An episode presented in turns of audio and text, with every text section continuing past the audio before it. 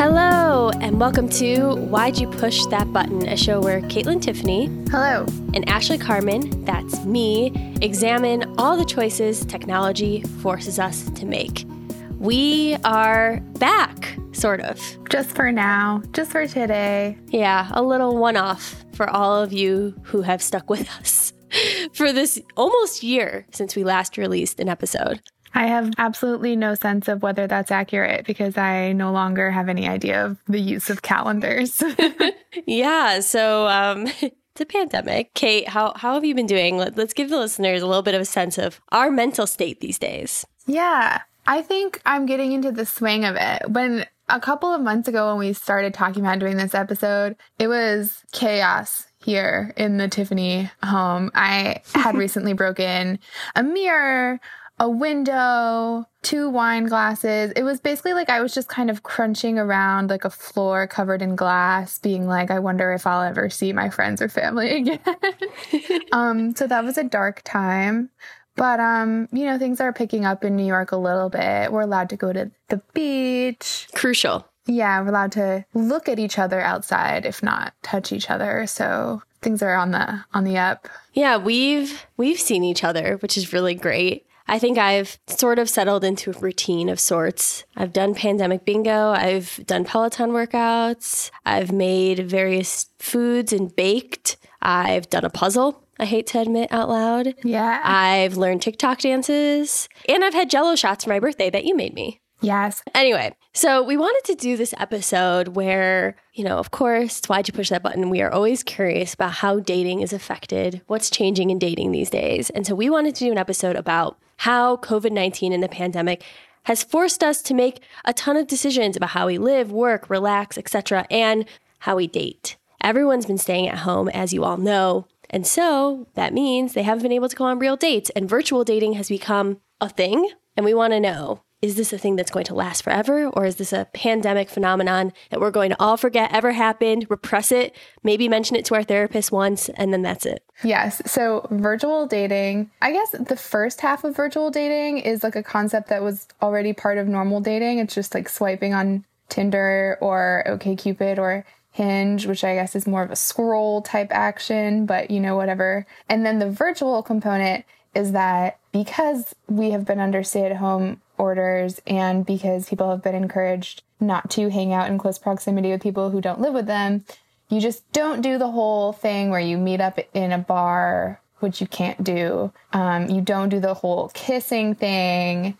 You don't do any of that. You just like FaceTime or Zoom or Skype or insert alternative secure video conferencing software here to see if you have a connection, which all of that I think makes sense. We're kind of interested in what happens after the first time you FaceTime with somebody when, you know, how do you build momentum? Can you build momentum? Is it actually dating? And will there be like remnants of virtual dating in post pandemic romance? Yeah, like how effective is virtual dating really? And I think broadly, geographic location has become increasingly less important. Like when you're doing remote work, it doesn't matter where you are. I could be doing it in a forest or a beach or in a city, and it really does not matter as long as I have an internet connection. But, you know, with dating, these dating apps have kind of made it seem like maybe geographic location doesn't matter for that either. So we want to know how effective it really is to date from afar. And so here's here's some stats. We're just going to throw some numbers at everybody. OKCupid said that it saw a 62% increase in daters on OKCupid going on virtual dates in April compared to March. And it started including COVID 19 questions in people's profiles so they could talk about how they feel about the pandemic. eHarmony reported a 27% increase in messages in April. Match said that daily swipes were at an all time high during its last earnings report, which was mid pandemic. So, obviously, all of these stats are a little bit older, but they are from the peak of the pandemic, which is when we would expect most people to be using their apps and video calls the most. So, presumably, while the pandemic kind of wanes and then comes back during the year, we'll see people stay on the apps, but probably change how much they're using them depending on the state of lockdown in their state or country. So, we figured we should reach out to a dating app expert, aka someone who works in the field, and find out how things are going on the ground. Back in March, way back when, we talked to Priti Joshi, the VP of strategy at Bumble, about what they were seeing with numbers during the pandemic. And it's true, more people are using the app we saw an 84% increase in video calls that were placed between users. And what we are hearing from our users is that this is basically a way for them to connect safely because they can't actually connect IRL right now. And because we interviewed her back in March, I reached out to get a little bit more of updated numbers. So, Bumble actually saw a 69% increase in video calls on Bumble during the week ending May 1st versus video calls during the week ending March 13th. And the average video call slash phone call time on Bumble is 28 minutes. So, people are really like doing the thing, they're doing the virtual dates. There were also some product changes to actually deal with the influx of people using the app. Most significantly, Bumble adjusted their quote unquote distance filtering for finding matches. Prior to this world, everyone was able to really interact with or meet people within a 100 mile radius. But now, because, you know, you can't really meet anybody IRL. And a lot of people are kind of quarantining in communities that they aren't necessarily a part of because maybe they've gone back to their parents' houses or something. What we've tried to do is give them the ability to connect with folks that might be a part of the community that they'll eventually go back to.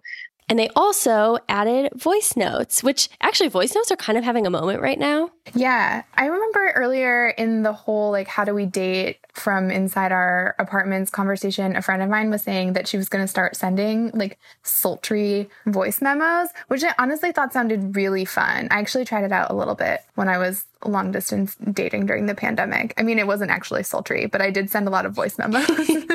I love voice memos. They're um I think more intimate than a sexy pic because they go on for longer. Plus we're all alone anyway. It's like you have time and space to listen to this voice message. It's not like you're on the move.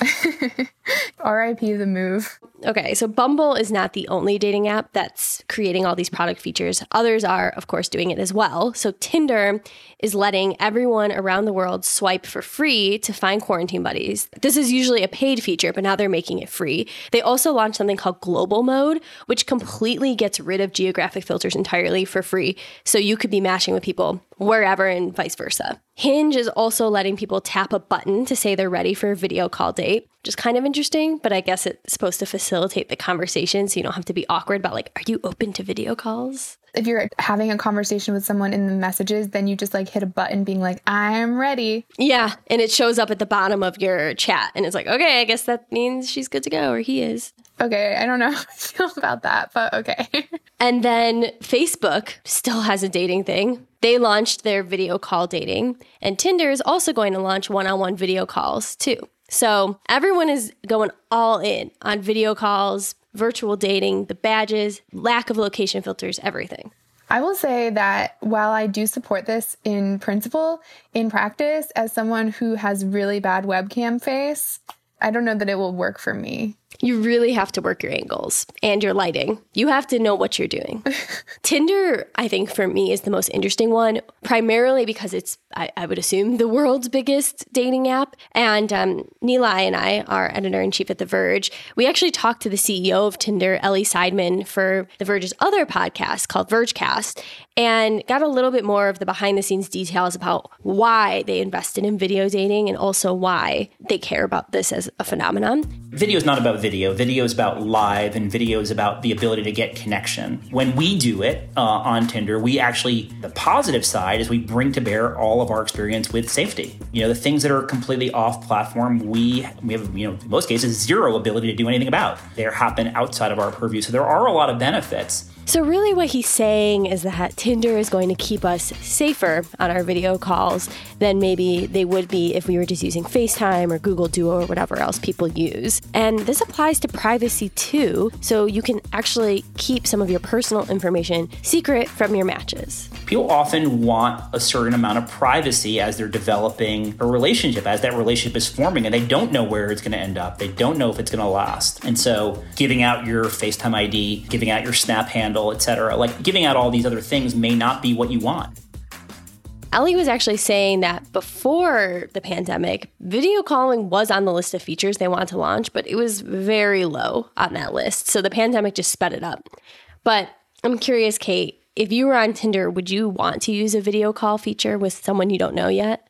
If it became like a norm to do a quick screening video call with someone before you took a whole night out of your week to meet up with them in person, I think I would be into that. I mean, not on the dating apps right now, but that seems useful to me. I can't even count the number of times that I've like dragged my butt to Bushwick or to a piano bar in Midtown. And then as soon as the person comes in and says hello, I'm, I know that I am not gonna vibe, which maybe sounds shallow, but I think it would be better for everyone if you can just like video chat, be like, mm, and then not have to have that embarrassing like 20 minute date where one person is ready to book it.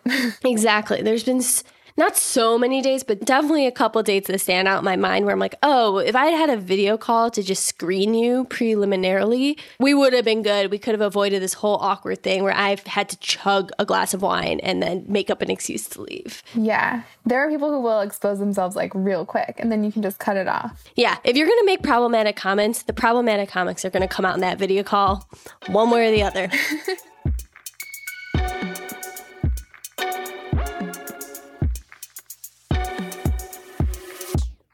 So I'm imagining that after the pandemic, video calls, kind of like we're talking about, might stick around as a screening system. It just makes sense, especially for women, for safety, to avoid ghosting, all the things like video call, cool. But what I'm really curious about is during the pandemic, if while we're stuck with digital dating, which is text and voice and video, whether people are actually talking about more meaningful things and thereby building a relationship, or if they're kind of just shooting the shit talking about being depressed, pandemic, like fireworks in Brooklyn, whatever, versus actually trying to, you know, go a little deeper.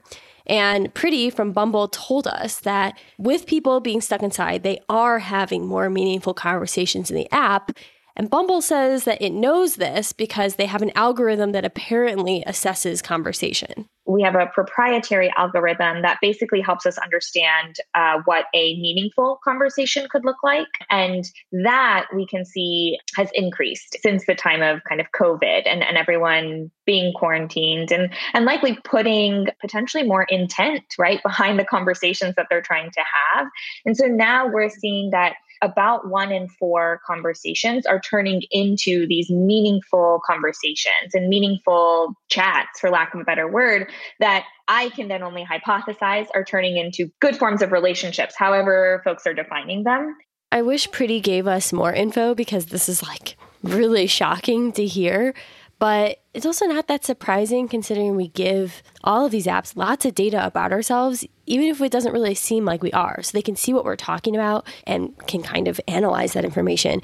But yeah, just suffice it to say, these apps know what you're doing. I would assume that they're probably talking about like the number of messages people are exchanging or the length of those messages, which could have been, you know, a temporary pandemic thing. People are just dumping their anxieties on each other. It could have been sexting. People were extremely horny at the beginning of quarantine. I don't know if we use that word on this show, but it's possible that the meaningful conversation was a was a blip. We don't know how long that's going to last in the online dating world. Yeah, like temporarily people were vulnerable because they had no other outlets except for like therapy and a few friends, but as we go back to potentially at least being able to go on dates outside, I think people might go back to their their game playing ways. Uh-huh. But because, you know, Kate and I are not in the dating scene right now, we wanted to talk to a few daters who are on the ground experiencing this and get their take on how it's been going for them and whether virtual dating is here to stay. First, we talked to Katharine Smyth, a writer and author of the memoir, All the Lives We Ever Lived Seeking Solace in Virginia Woolf. I also just finished a piece about coronavirus, dating, loneliness, singledom. So she truly knows about isolation and loneliness. Those are some, some key themes. I'm talking to you from Rhode Island, but I actually live in Brooklyn most of the time. Katharine got a taste of social distancing a few months before we did in America. I had matched with a guy named Ian earlier in the year in January. And then he had actually gone to Hong Kong, where he teaches at a university. Because he was in Hong Kong, he was going through social distancing two months before I was. So he was the first person who introduced me to the term social distancing, actually, on Valentine's Day and I had no idea what he was talking about. And he was like, "Oh yeah, no, that's you know that's when you don't see anyone." and I was kind of like, "Oh well, whatever," because this is a problem unique to China. Of course, two weeks later, she was ordered to stay at home as well. She then noticed a side effect of at home dating the dreaded check in text from scummy exes and former flames. I was also noticing that all these other men from my past were kind of popping up you know, people that I hadn't heard from in months, or else people that I had just started dating, you know, back in Brooklyn, who, you know, were at this kind of indeterminate place in our relationship where it really wasn't clear what it was going to be and it was just kind of put on on hold. I'm very disappointed in my exes, unsurprisingly, that they have not hit me up at all.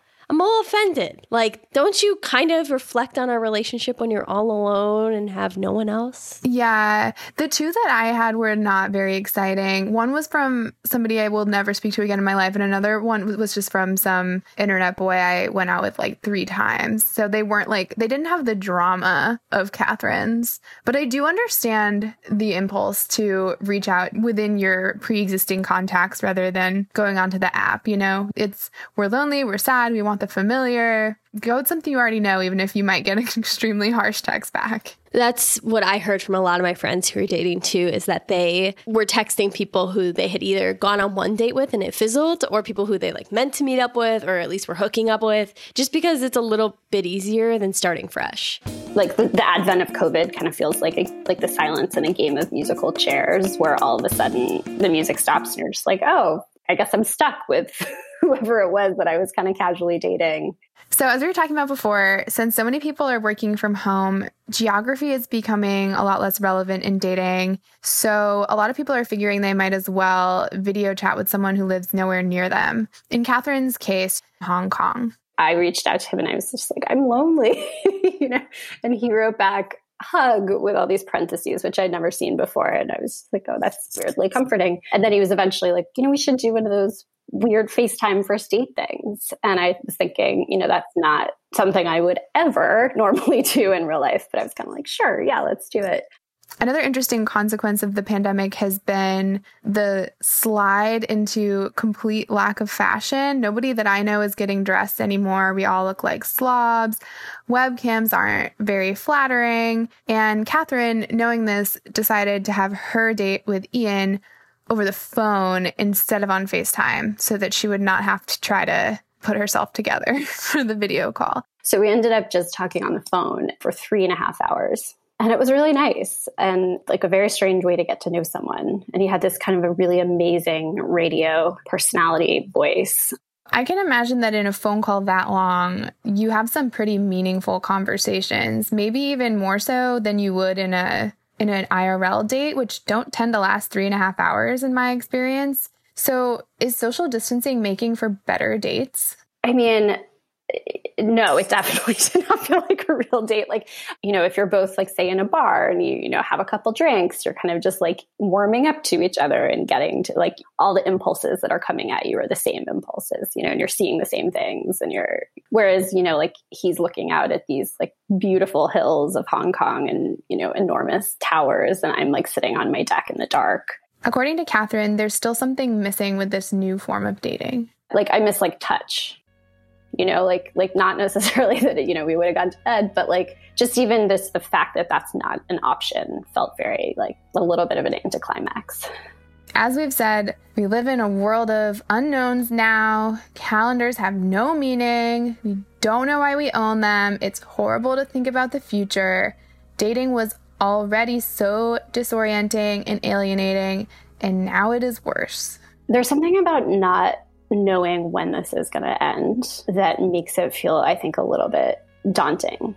You know, like I think I think part of the excitement of like going online and talking to someone is this like promise of possibly, you know, getting to see them and, and, and hitting it off. And it feels to me like what's a little bit like, you know, what's the point? So Katharine kind of makes it sound like this whole experiment around virtual dating just is not working out that well and that maybe the whole effort is kind of useless. She definitely had some issues, but she wouldn't go so far as to say that it's useless.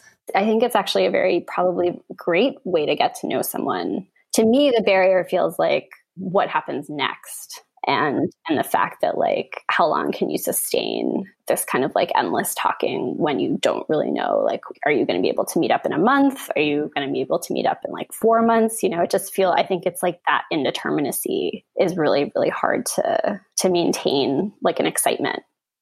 Okay, so the fact that Katharine is not willing to completely write off virtual dating makes me think that we haven't totally gotten to the core here of whether virtual dating will completely stick around, but at least makes me think aspects, if not most of it, has lasting potential. Yeah, video chat, like we're sold on video chatting, I think. Yeah, and the numbers show that more people than ever are using dating apps than before. So clearly, there's people out there who are trying the apps for the first time.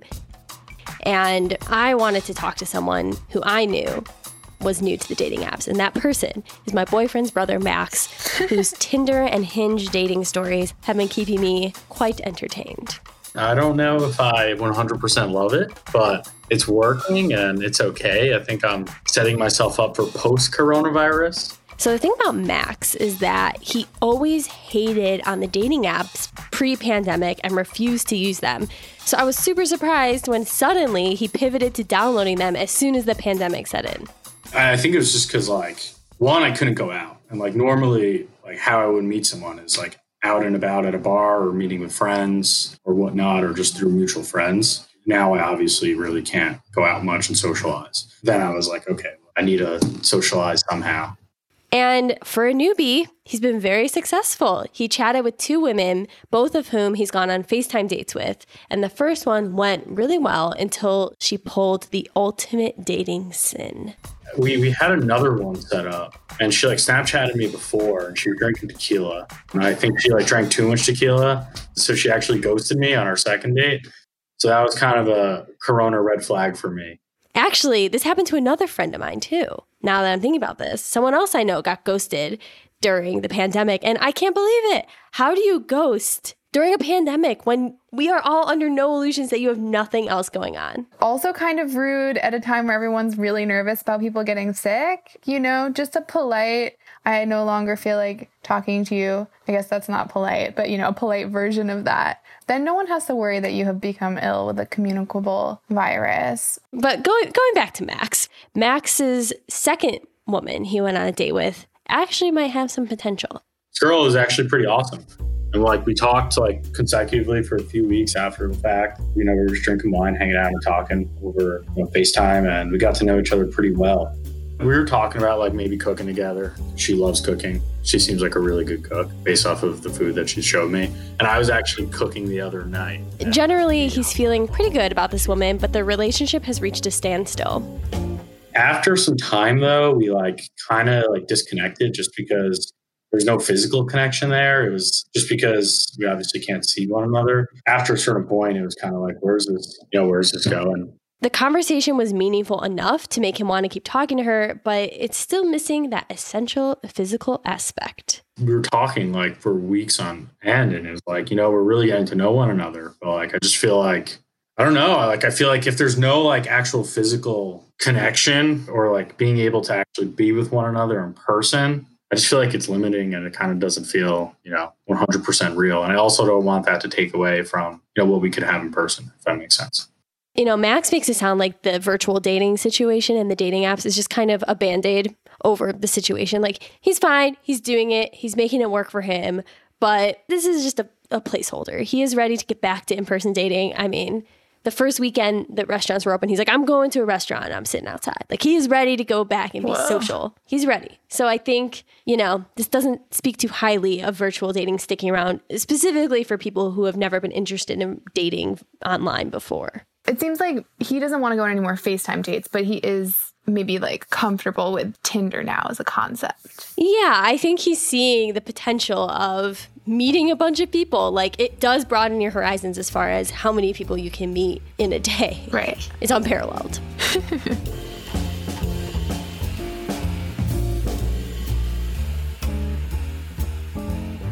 So, with both Katharine and Max, they are kind of in this spot of like not really knowing what the future is going to hold, if they're going to be interested in continuing virtual dating.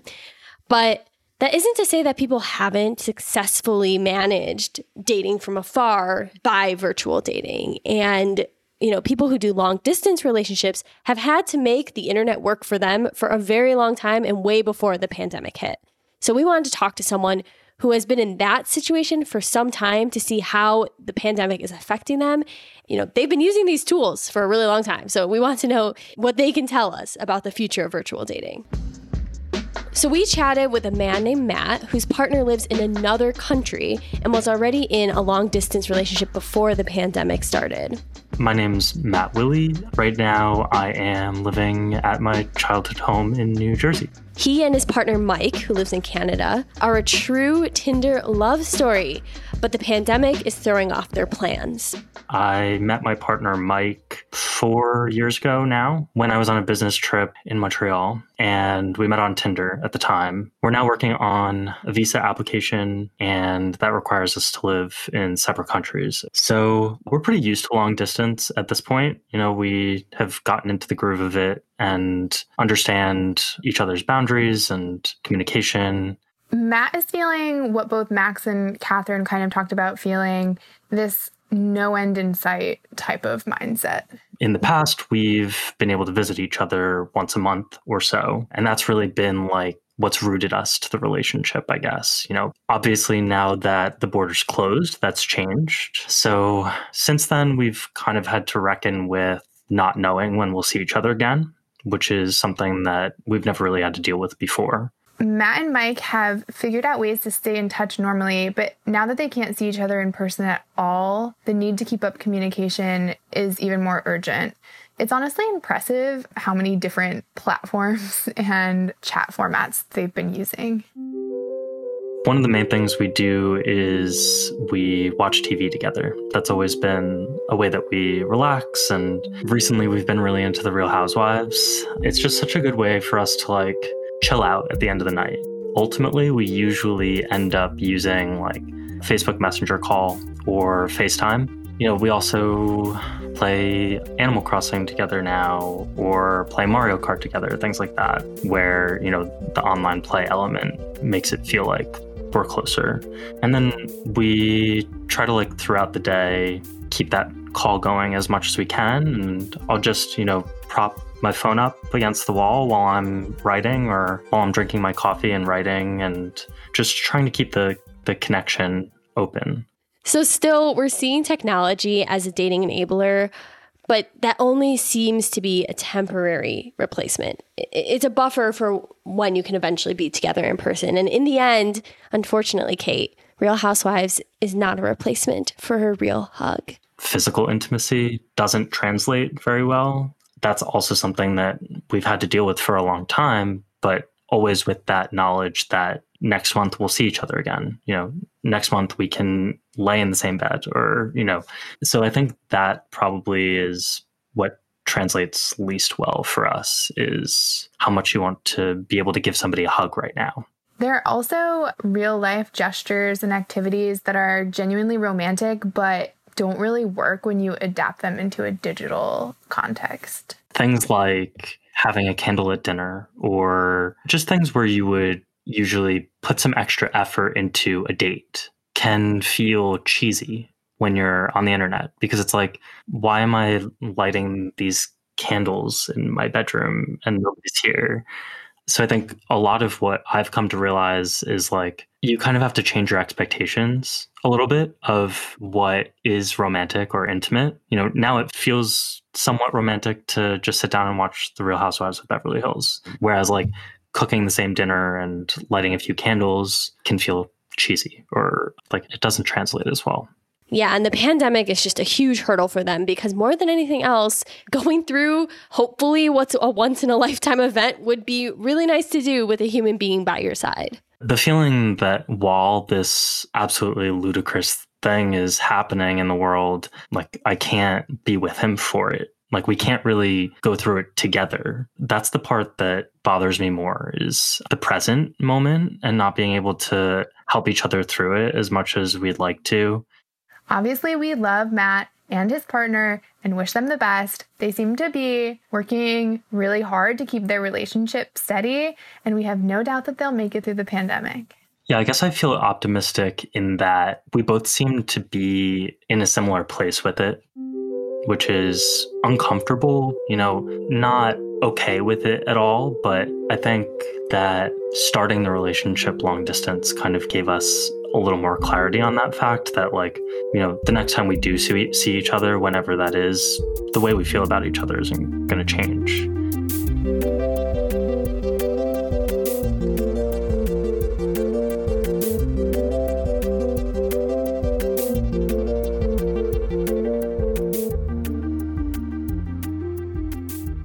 It seems like the big takeaway here is one that originally when dating apps came out it was kind of positioned as like oh this is how you're going to meet people. Like this is the new way to make introductions. No longer do you have to go up to someone at a bar and hope for the best. But this pandemic situation and virtual dating sort of suggests to me that more than that you can you can facilitate like you can get through the first couple dates worth of material online and you're probably doing okay. But it's when you get to that fourth date where you're like okay we're ready for that physical physical connection probably. Yeah i think we kind of decided correct me if i if you feel differently but is that this isn't really going to completely overhaul like the dating experience but it is maybe shifting somewhat our ideas about which parts of the dating process can happen online and which parts can't. Exactly. Now since we did some of these interviews a while ago we wanted to give you all a little update on our guests so, Katharine says that she is still single, although Ian broke up with her over a text because of the piece she wrote, which I guess just speaks to the fact that the pandemic is making it awkward to break up with people, even if you've never met them in person, and people still feel like they can do that over text. And then, as far as Matt and Max, I think the pandemic and their use of virtual dating really was just a placeholder because as soon as they had the opportunity to meet up with people in person, they did. So Matt was able to finally cross the border into Canada in June to see his partner, and he's with him now. And Max went on a date first thing with one of the women he was speaking to, the ghoster, actually. And it seems to have gone fine. So I think what we're seeing here is just that virtual dating has some merits, but clearly in person is preferable. Right. It seems like the features we really like and can see sticking around is definitely the video calls as screeners, which again is kind of that first couple dates preliminary info slash just that initial, are you even someone I want to talk to in person screener. But I should mention that in the course of thinking about this episode, I briefly became obsessed with this Reddit community called Never Mets which is for people who are in internet only relationships, which some of them are extremely sweet. They're just like teenagers who flirt in Minecraft for like months and months on mm-hmm. end. So we shouldn't say that online dating doesn't work for anybody because some people do find it really romantic. For sure. And and when I spoke to the Tinder CEO, he seemed to suggest that the younger generation, like Gen Z, are the ones who could pull off virtual dating more than millennials. Gen Z, the 18, 19 year olds who arrive on Tinder today, they've grown up with the social internet. They've had that in their life from a very young age. So when they arrive, they've already hung out in digital environments. It might have been Fortnite, right? That could have been the place where they were hanging out with their friends. So the idea of like hanging out and developing a relationship and developing a connection and letting it unfold in a digital environment is not a new idea.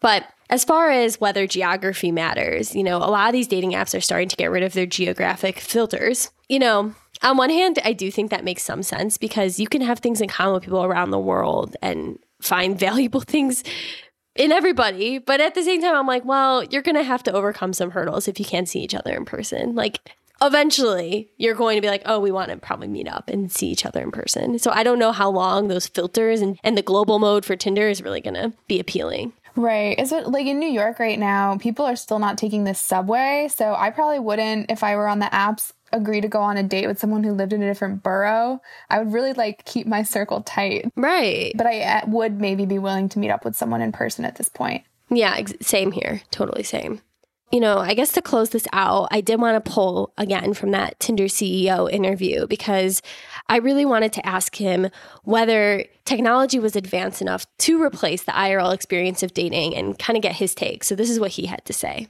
I think that this varies for for everyone, but you know, our our view, you know, my view personally, but our view more broadly as a as a team at Tinder is that there is a limitation.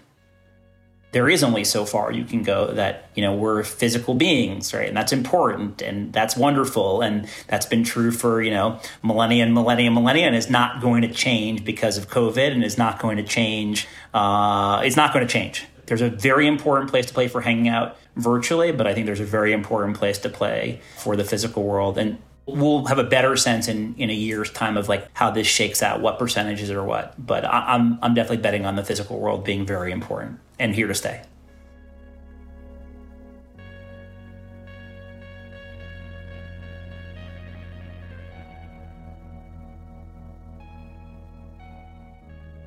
So that's it.